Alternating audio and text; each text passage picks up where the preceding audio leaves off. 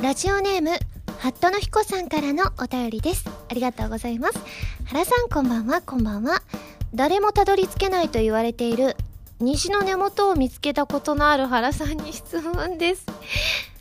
虹の根元にはあるお宝が眠っていると言われていますがそれは一体どのようなお宝なのでしょうか？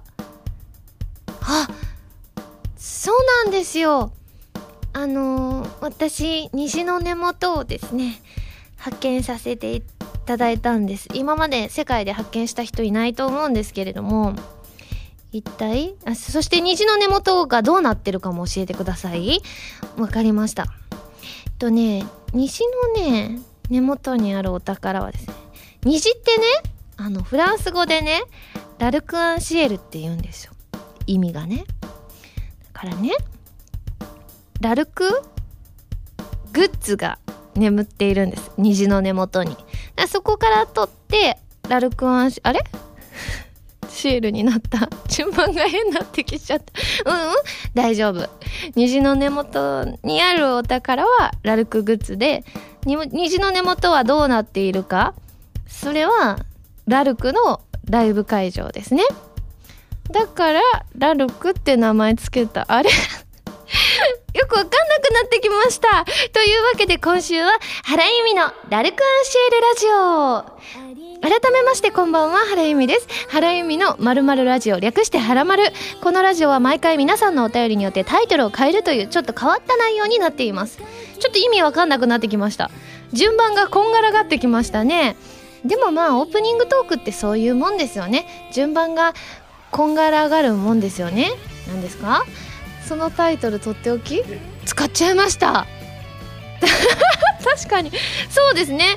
なんかの時に撮っておけばよかったけどでもいいですいいです。あのこれはあの私も虹はラルクアンシエルですからあの今までもうちょっとで100回なるけどラルクアンシエルっていうねつける機会なかったからきっとね100回を目前にして1回は出しておいた方が良かったんです。これから第2第3のラルクアンシエルラジオがあるかもしれませんのでね。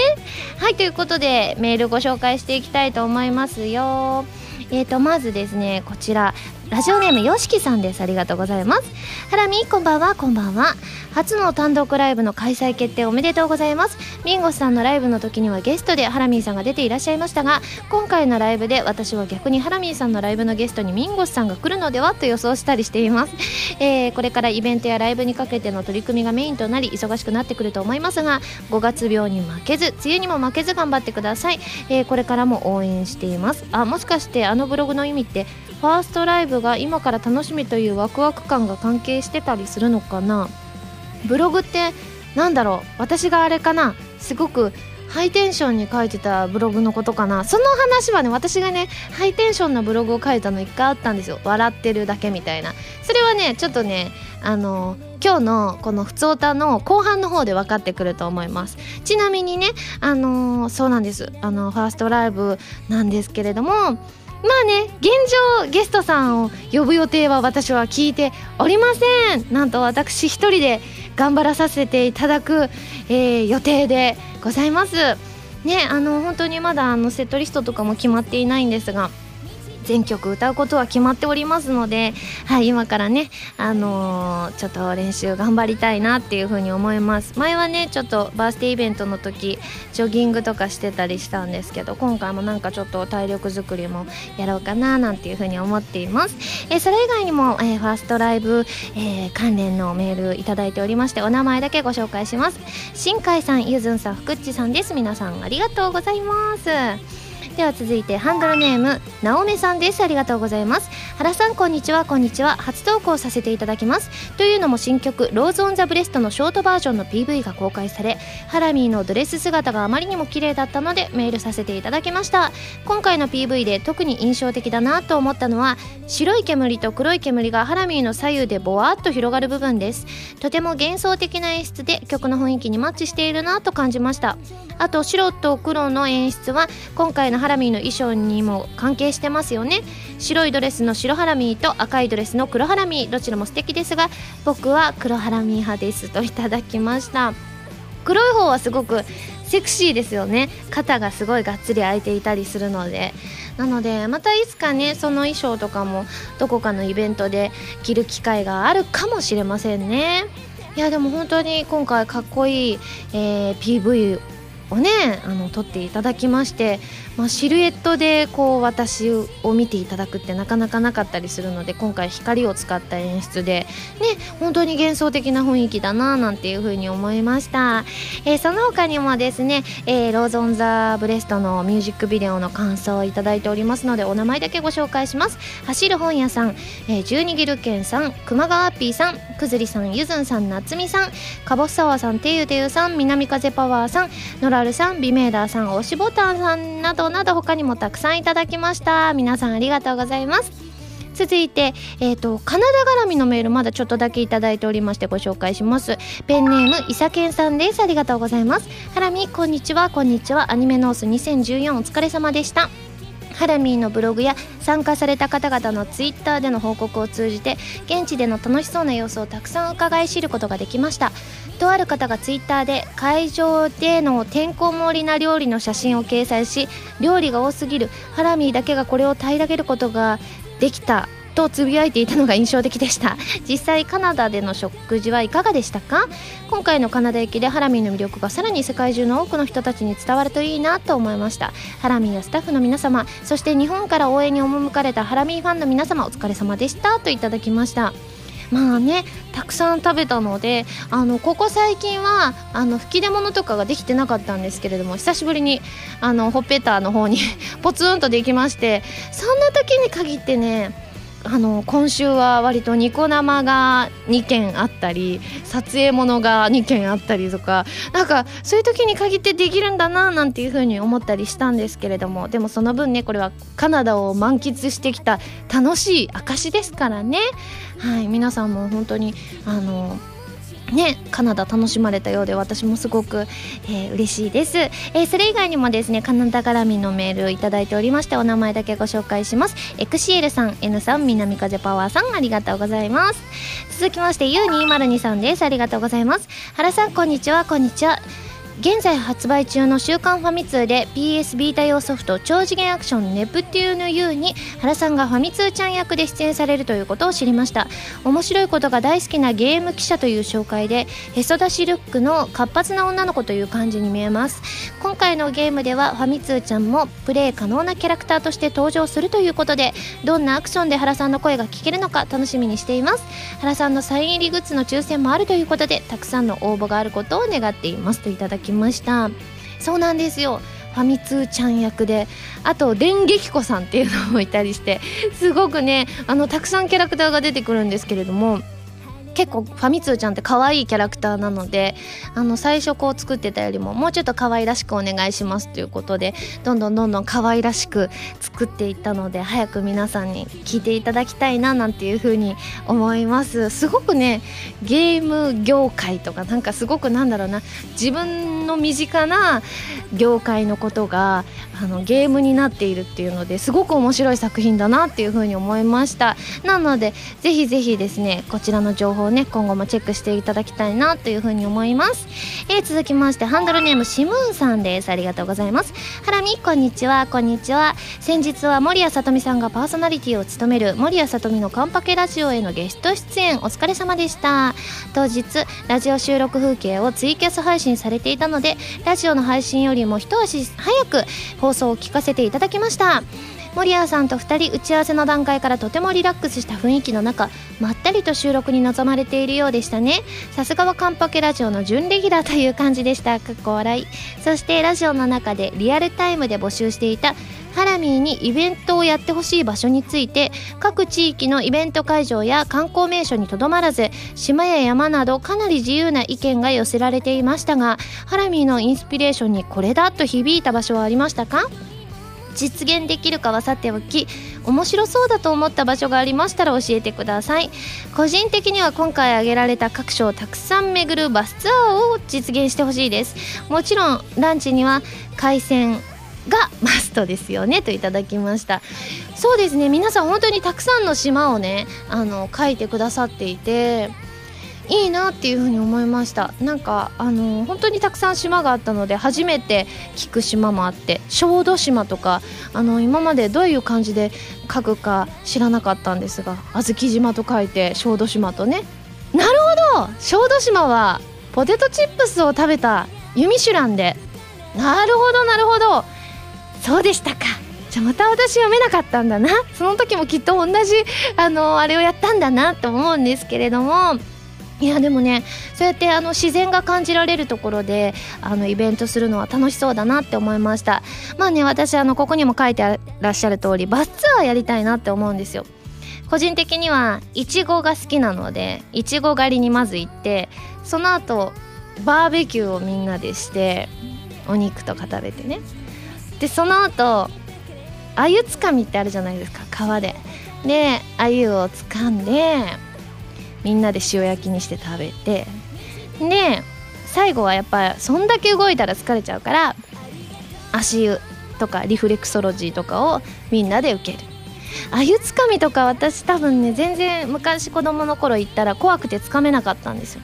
でもねきっと皆さんもいらっしゃるってことは皆さんがいっぱい取ってくださったらきっと私にもそのあゆをお裾分けしてくれるんじゃないかななんていうふうに思うのでこうやってなかなかね普通のイベントじゃできないことをバスツアーでやってみたいななんていうふうに思ってます。実現するといいですけどね。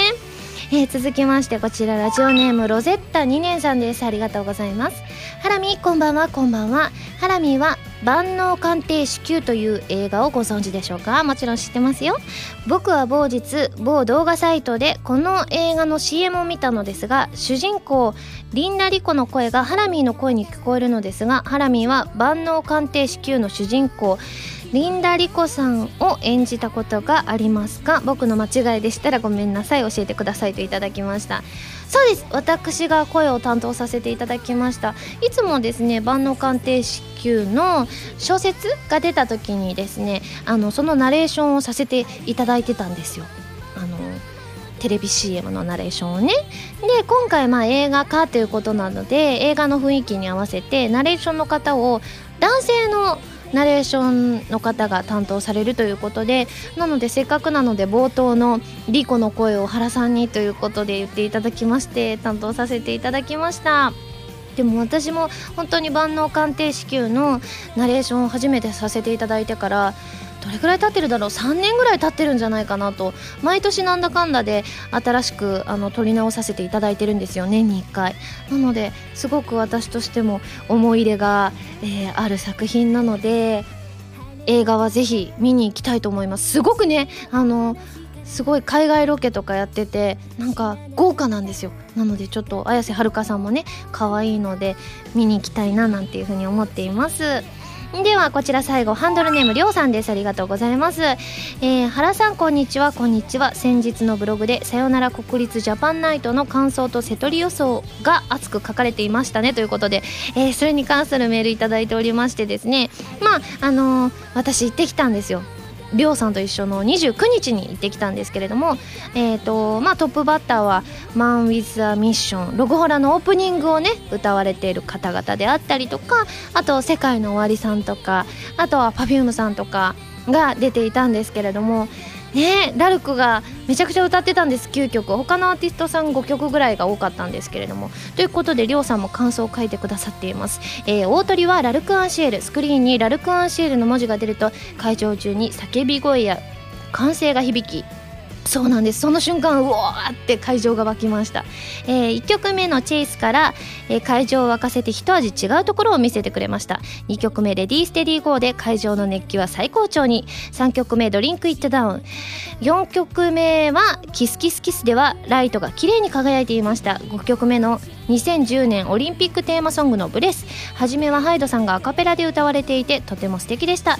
ケンさんが弾く「えー、アコースティックの音とともに国立に響きました。ハイドさんの飛ばしてくような一言から6曲目「ハニー」7曲目「ドライバーズハイ」と8曲目「リンク」では歌詞に合わせて会場中がジャンプや手拍子をする光景は圧巻でした。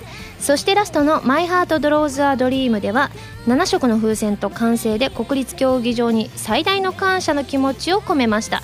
全てのアーティストのステージが終わり最後に会場全員で国立ありがとうを言い最後の国立の音楽イベントが終了し新しく生まれ変わるまでしばしのお別れとなりました。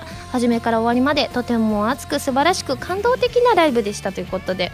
そうなんです。私がテンション高くあのライブ行った日5月29日に更新したブログがですねはははみたいなあのただ笑ってるだけのブログを更新したんですけれどももう見終わった後で超興奮してましたね。いやなかなかラルクってそんなにね何度も何度もライブをやってくれるわけではなかったりするので本当にねもう9曲がねあっという間でした、うん、なんか本当にねなんか最後の方最後の曲ってなったらね悲しいってなっちゃうんですでいつもあのラルクのあのライブってアンコールがなくて最後に円屋さんの曲が流れるんです有名な。でそれを聞くとだからすごい寂しい気持ちになるんですけれどもこのイベントも最後アンコールはなしであのラルクのライブさながら円屋さんの曲が流れてああ終わるって感じだったんですけれどもでもねあのそういった国立競技場ってねあの有名な場所じゃないですか。そんななんか有名な場所のあの国立最後の音楽イベントの大鳥がラルクっていうのは私的にはすごくね誇らしいことですね。あのー、それ以外にも栄光ちゃんが行かれたということで、ね、皆さん本当にたくさんの人とこの国立競技場さよならって言えてすごく幸せでした。またね新しい国立でもラルクのライブを見たいななんていうふうに思っております。皆さんメールありがとうございます。それでは最初のコーナーに行きますよ。でもその前に CM です。どうぞ。原由実のフォースシングル「ローズ・オン・ザ・ブレスト」が2014年6月25日に発売されます。タイトルチューンの「ローズ・オン・ザ・ブレスト」は神様と運命覚醒のクロステーゼエンディング。カップリングの「イン・ザ・レイン」はコープスパーティーブラッドドライブオープニングになっています。DVD 付き版には「ローズ・オン・ザ・ブレスト」ミュージックビデオも収録されています。皆さんぜひぜひ聴いてみてくださいね。こんばんは原由美です。私がパーソナリティを務めるウェブラジオ「原由美のまるまるラジオ」はギターの弾き語りに挑戦したり各地の名産をご紹介したり皆さんのお便りを怒涛のごとく紹介していく私の好きが詰まった番組です。ファミツー .com で配信されている音源でのみ聞くことができる期間限定の視聴コーナー「はらまるリスニング」では私の新曲をどこよりも早くお届けしますのでぜひチェックしてみてくださいね。原由美のまるまるラジオ略してはらまるファミツー .com で毎週土曜日午前1時から配信中です。弓手段。このコーナーは全国各地の名産などを私原由美が実際に食べて皆さんに広めていくコーナーです。今回も名産をいただいて最大で星3つまでで採点させていただきたいと思います。それでは今回のメーカーをご紹介します。今回はハワイのメーカーホノルルクッキーカンパニーさんのホノルルクッキーでございます。こちらハワイ土産でございます。では早速開けてみますね。すごい。普通のクッキーっぽいですよ。でもパッケージがねなんかパイナップルみたいなのが描かれていてちょっとハワイっぽい感じはします。種類がいくつかありますがじゃあオーソドックスな感じのやつにしようかな。何もかかってないやつ。あのチョコとかホワイトチョコがまぶしてあるやつもあるんですけれども。何もまぶしてないやつ食べたいと思います。ではいただきます。これパイナップル型っていうんですかね。これね。パイナップルですよね。いただきます。あーあ美味しい。うん。普通のクッキーなんですがすごく美味しい。やっぱ普通のクッキーって美味しいですね。うん。美味しい。うん甘さもちょうどいいですそんなに薄すぎない。しこってり甘すぎないですね。きっと味によって甘さが変わってくるとは思うんですけれども。うんああ美味しい。普通のクッキーって本当美味しい。美味しい。うんお水にも合う。お水いただきます。うん。うん。ハワイの味がしましたということでごちそうさまでした。それでは採点をしちゃいたいと思います。ユミシュランの評価は？星2.9です。やっぱ美味しいですね普通のクッキーね。はいということで美味しくいただきましたので感想を生 CM として披露したいと思います。どうしようかなって思ったんですよ。最近英語とかも喋ってたから英語で全編やるのはやめようかなと思ってなんとなく海外旅行っていうイメージハワイから海外旅行をイメージして海外旅行といえばこれだよねって思ったのをやらさせていただきたいと思います。それでは CM スタート。入籍して1ヶ月。今日は新婚旅行でハワイにやってきました。楽しい旅になるはずが。ちょっとパスポートをなくしたってどういうこと？二人分預けてたじゃない。どうするの？帰れないじゃん。俺だってなくしたくてなくしたわけじゃねえよ。そもそもなんで俺に預けるんだよ？はあ？あんたが私の分も預かってくれるって言ったんじゃない。もう離婚よ。ああ離婚しようぜ。でも夜になってお腹すいた。あホノルルクッキーならあるぞあありがとう。美味しい。あの離婚するなんて言ってごめんなさい。俺も言い過ぎた。ごめんな。明日日本大使館に行こう。うん。ホノルルクッキーカンパニーのホノルルクッキー。はいということで皆さん CM いかがでしたでしょうか？これは成田離婚をしちゃいそうになった夫婦がホノルルクッキーを食べて和んで離婚を食い止めて日本大使館に行くっていうお話でございます、えー、このコーナーでは全国の名産情報を募集しています。名産をお送りいただくのではなくどこの何が美味しいかといった情報をメールでお送りくださいね。以上「ゆみしゅらん」のコーナーでした。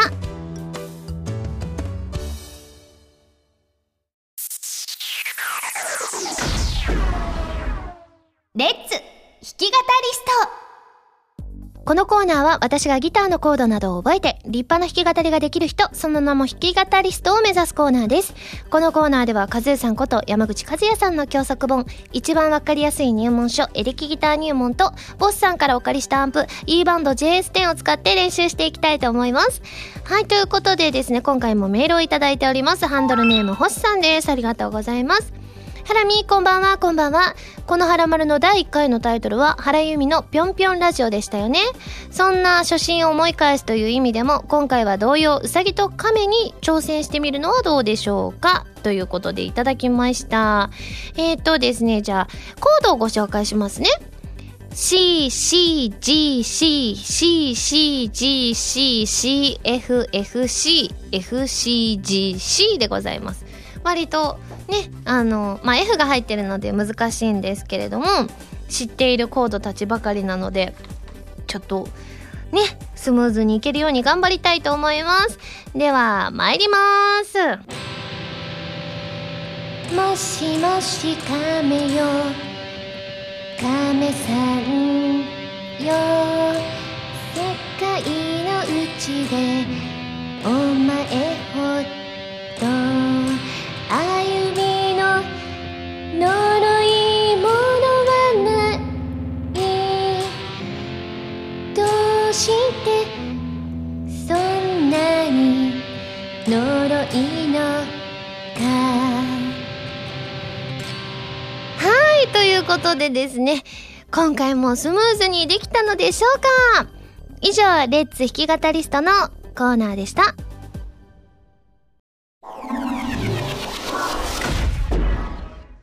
まるおた。こちらのコーナーは普通のお便りから特定のテーマまでいろいろなお便りを募集して読んでいくコーナーです。募集していたテーマはこちらの3つです。まず皆さんが経験した面白いお仕事。そしてライブで歌ってほしいカバー曲。そしてひーさんから頂いた学校にあった部活動でございます。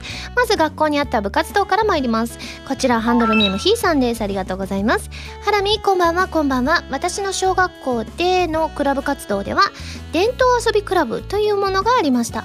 私の友人がそのクラブに入っていたのですがけん玉やカルタなど昔ながらの遊びをいろいろ体験するというなかなか楽しいクラブだったそうですよ。ちなみに私は一輪車クラブで一輪車を乗り回していました。といただきました。伝統遊びクラブ。いいですね。けん玉とかカルタとかなかなかやる機会ないですからね。いいかもですね。そういうなんかね昔ながらの遊びってなんか目にも良さそうですよね。続いてハンドルネームみのりんさんです。ありがとうございます。ハラミこんばんは。こんばんは。学校の部活動ですが僕は高校時代所属していた部活はワンダーフォーゲル部でした。ワンダーフォーゲルとはドイツ語で渡り鳥という意味で野外活動をするクラブで山岳部とは違って山だけではなく海川島など平地でのキャンプといったアウトドア全般が活動内容です。高校生なので遠くには行きませんでしたが関西の山に30キロの荷物を背負ってキャンプをしたりして楽しんでいました。その甲斐あって今でも登山が趣味になっていますよといただきました。すごいですね。ワンダーフォーゲル部って初めて聞きました。なんかおしゃれですよね。でアウトドアでいろんなところに行けるっていうのもすごく健康的で素敵ですね。続いてリッチョさんです。ありがとうございます。ハラミこんにちは。こんにちは。部活ということで大学で所属していた部はライフル射撃部です。すごいですね。射撃というと日本ではあまりメジャーな競技ではありませんが夏季オリンピック競技でもありますしヨーロッパでは子供から大人まで長年楽しめるスポーツとして定着しています。日本の学生射撃では1 0センチから5 0センチ四方の、えー、動かない的をライフルで10点満点を40発から120発撃って点数を競う競技が一般的です。当たって当然という緊張感を1時間以上維持するのはなかなか難しいですが良い結果を出した満足感は何者にも変えられませんでした。練習や試合には自分の銃や射撃用コート等を運ぶわけですがこれが結構な大荷物。特に銃はケースに入れてもギターより少々細長く目立ちます。また競技人口が少ないので専門の道具のお値段が高い。そこいらにありそうな3センチほどのバネが8000円なんてことも。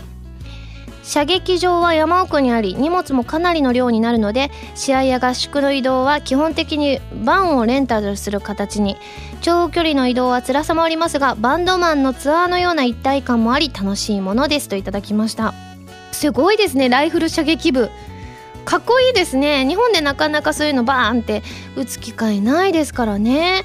はあすごい。でもこれすごいですね本当に。かっこいい部活が。やっぱ大学っていろんな部活があるんですね。なんか小中高とかだとなかなか考えられないような部活だななんていうふうに思います。ねえ本当様々あって楽しいです。続きましてですね皆さんが経験した面白いお仕事参ります。ハンドルネームハシピーさんです。ありがとうございます。ハラミこんばんは。こんばんは。自分が昔やっていたアルバイトで珍しかったと思われる仕事は新築マンションの部屋の掃除ですね。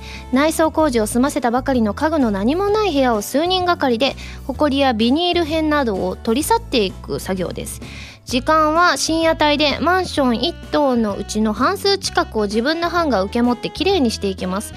元からそこそこ綺麗だったので労力は言うほどきつくはなかったですね。日当も時間給換算で割と良かったと記憶していますということで。えー、やっぱこういうお仕事あるんですか？新築マンション。まあ、やっぱり綺麗な状態でないとね実際見に来た人がうんって思っちゃいますからね。こんなお仕事あるんですね。続いてアニキンさんです。ありがとうございます。ハラミこんにちは。こんにちは。私が体験した面白い仕事といえば執筆です。もうすごいですね。実は私の書いた文章が本になって売られています。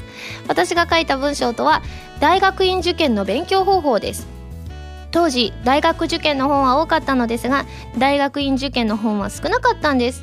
そこで予備校の事務員さんから大学院受験に成功した門下生を集めて大学院受験必勝本を作ったんです。生まれて初めて原稿料をもらった時は少し作家さんになった気分になりましたといただきました。すごいですね。自分が書いたのが本になるってどんな気持ちなんだろうって思っちゃいますけれどもきっとそれをね買って大学院受験をされた方もねいらっしゃるでしょうね。だってかなり好評だったようですよって書いてありますので。すごいですね。続きましてこちらハンドルネームスイカ割り人形さんです。ありがとうございます。ハラミこんばんはこんばんは。私は去年まで映画館で映写機を回すアルバイトをしていました。映写機を回すといっても手で回すわけではなく映写機にフィルムをセットしてスタートボタンを押す仕事でした。文字で書くと簡単ですが上映が止まると大問題なので責任の重い仕事です。8つある映写機の動作映像音響に異常がないか気を配るのは大変でした。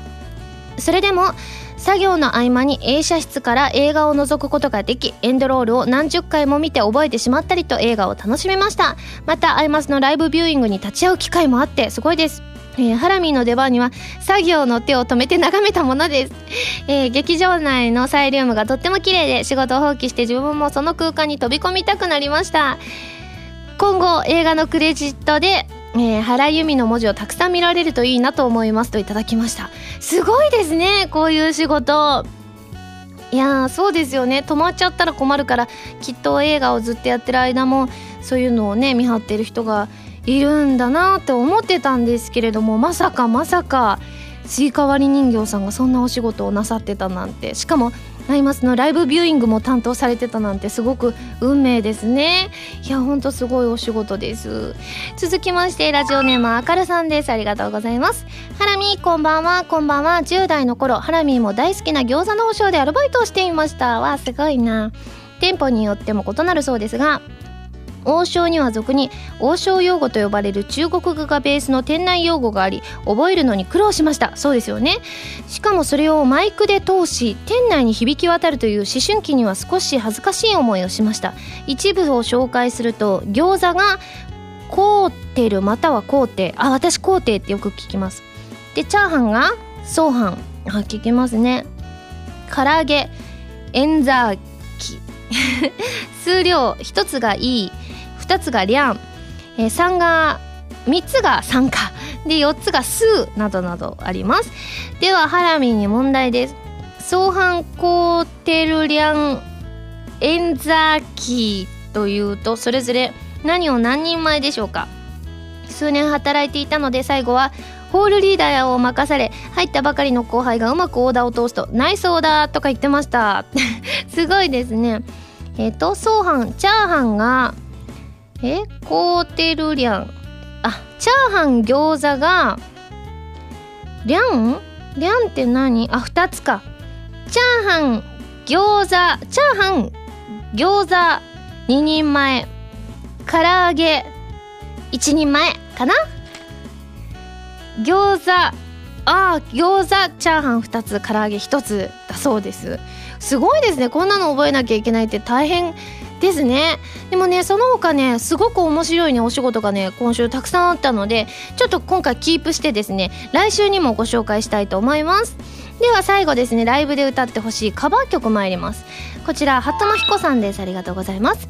僕がカバーしてほしい曲は相川七瀬さんの夢見る少女じゃいられないです。このロックなナンバーを原さんが歌ったらとってもかっこいいと思いますしサビ前のバンバンバンバンのところはコールを入れたら盛り上がること間違いなしなのでぜひお願いしますといただきました。その他にもゆきてさんが同じリクエストをくださってましたね。この曲かっこよくてなんかバンドにぴったりっぽいですよね。続いてハンドルネームおどんさんです。ありがとうございます。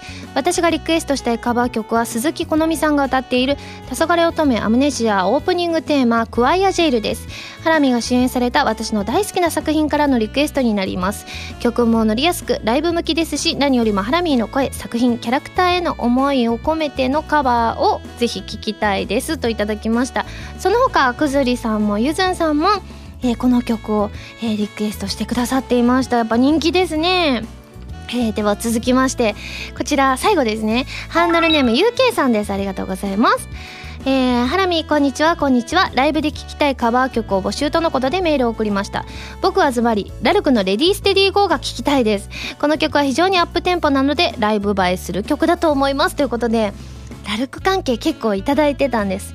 タコツボ軍曹さんは特に曲を指定せずラルクのカバーがぜひ聴きたいですと書いてくださってましたしダーフクさんと星さんも同じくレディーステディー語を書いてくださっていてシュンイチさんはリンクおどんさんはウィンターホールティウティウさんとリョウさんはハニーそしてえー、とシムーンさんは虹など書いてくださってました。やっぱラルクはね皆さんもそう書いてくれるから私も歌いたいななんていう風に思いますね。えー、その他のでリクエストとしましてはキュベ三昧さん大塚愛さんのさくらんぼ柊さんが小林幸子さんの元気でいてね。まやぴーちゃんの、えー、今井あさみさんのストロベリー甘く切ない涙。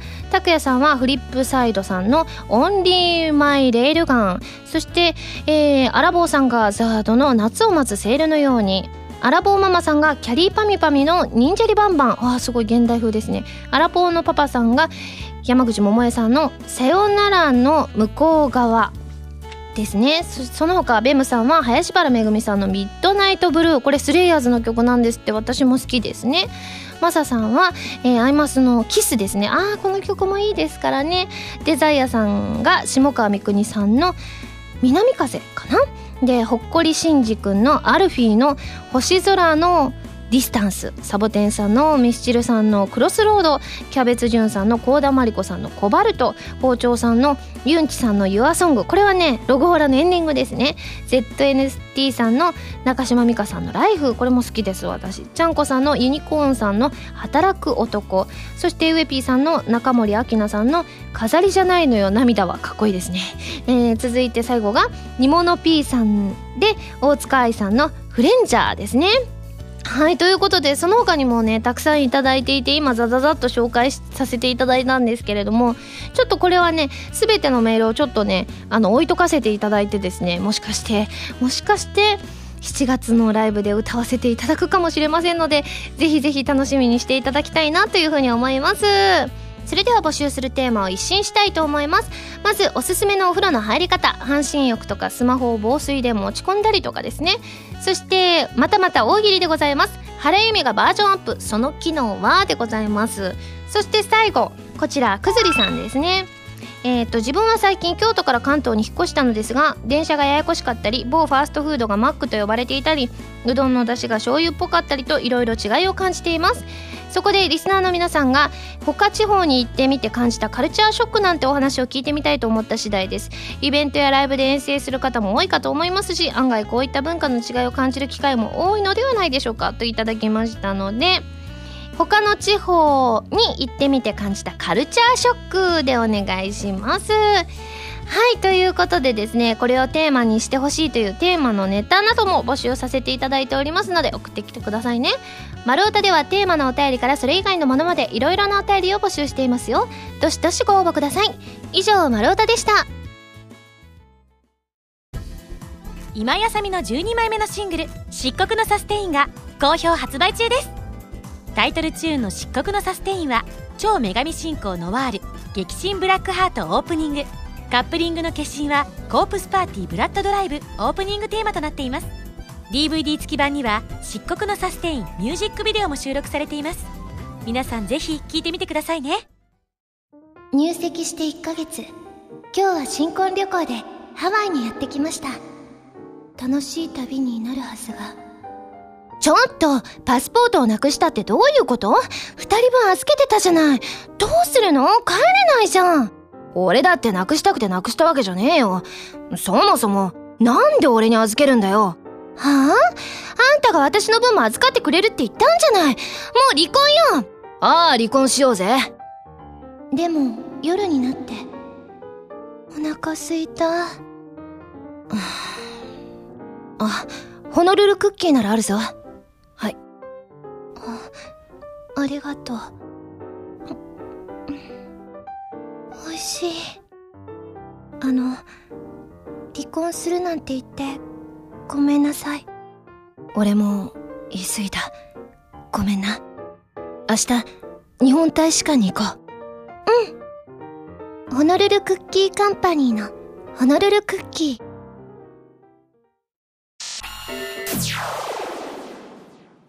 ピックアップ。ファミ通ニュース。このコーナーは「はらまる」を配信しているファミツー .com に掲載されたニュースを私原由美がお届けするコーナーです。今回ピックアップするニュースはこちら。声優今井あさみさんと原由美さんの LINE スタンプが配信開始。声優歌手として活躍する今井あさみさんと原由美さんの LINE スタンプが2014年6月4日に配信開始された。ということでございまして実はなんとですね私の収録日「はらまる」の収録日がですねこの配信開始日だったりするので実は「はらまる」のメールをチェックしながら私もなんと,、えーと、このスタンプをですねダウンロードさせていただきました。ねあの前に告知してやっとですねいろんな審査とかが降りて皆さんにねあのダウンロードしていただける状態となって私もすごく嬉しいです。すごくね実用的なコメントが書かれたスタンプとかをたくさんね作ったので皆さんもぜひチェックしてください。はらまるくんもおりますのでねすごく面白い感じになっておりますよ。はい。ということでですねちょっとこの記事を見ていただくとこういったのもあるよっていうのを見ていただけますのでぜひこの記事を見てですねこんな感じなんだなっていうのも見ていただきたいなというふうに思います。以上ピックアップファミ通ニュースのコーナーでした。